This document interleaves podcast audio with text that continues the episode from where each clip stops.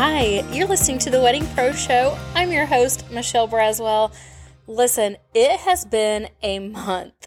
So, January, I'm seeing all these memes floating around on Facebook and Instagram that say January's been the longest year ever.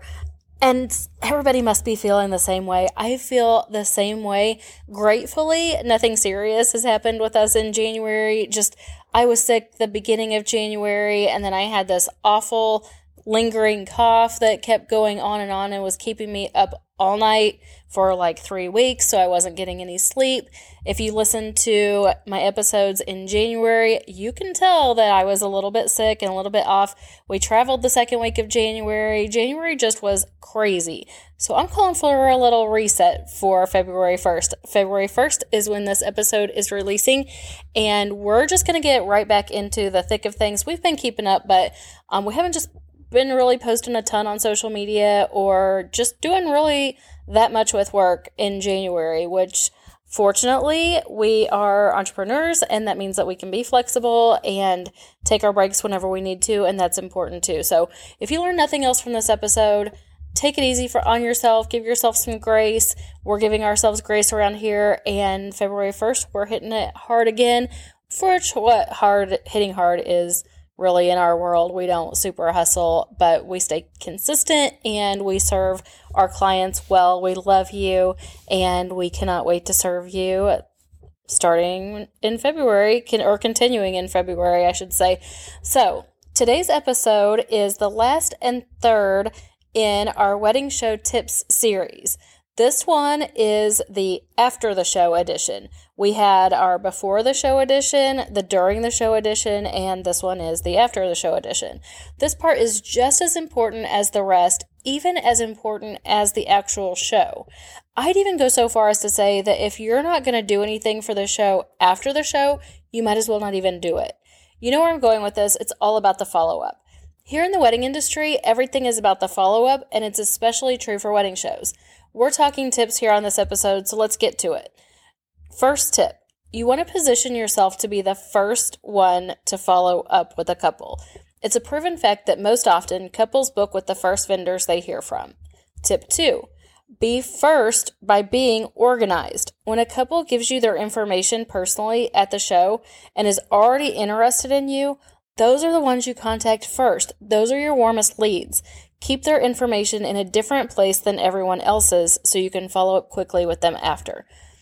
Number three, do not wait for the show contact list if one is provided. A lot of shows, the producers provide you with a contact list of everybody that came to the show.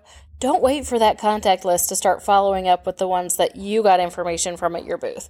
You remember from the last episode that you're collecting information from the couples who visit your booth and you're contact, contacting them immediately after the show. Like I'm talking even the same day if possible. Tip number four you'll also remember from the last episode that you're staying until the end of the show, period. If it gets a little slow at the end and you don't need to use that time to network with other vendors, you should be doing that too. You can also use that time to be ready to follow up after the show. Tip number five if your home is a busy place in the evenings, and many of ours are, if you can swing it, Plan to get home an hour or two later than when you would be if you came straight home. And then use that time after the show to either go out with your vendor friends and keep nurturing those relationships or go somewhere quiet and just kind of break down the show, what happened, what you learned from it, what you took from it, what connections you made, and then start working through your most urgent follow ups then we always after a show we would all go out our team would all go out to dinner. Sometimes we would go with some other vendor friends and we would just talk about everything that happened at the show. Like you know you're you're not always all seeing the same thing or even if you went to the show by yourself you need that time to kind of break it down brain dump what happened and then start the ball rolling on some of these most these warmest leads and these uh, most urgent follow-ups. Tip number six Follow up with a video to remind them of who you are. You just interacted with them in person. It's always super powerful to interact over a video, but it's extra important in this case because they'll remember your face more than they'll remember your name or even your business name. Just shoot a quick video on your phone and send it with your email. Trust me, this one is powerful.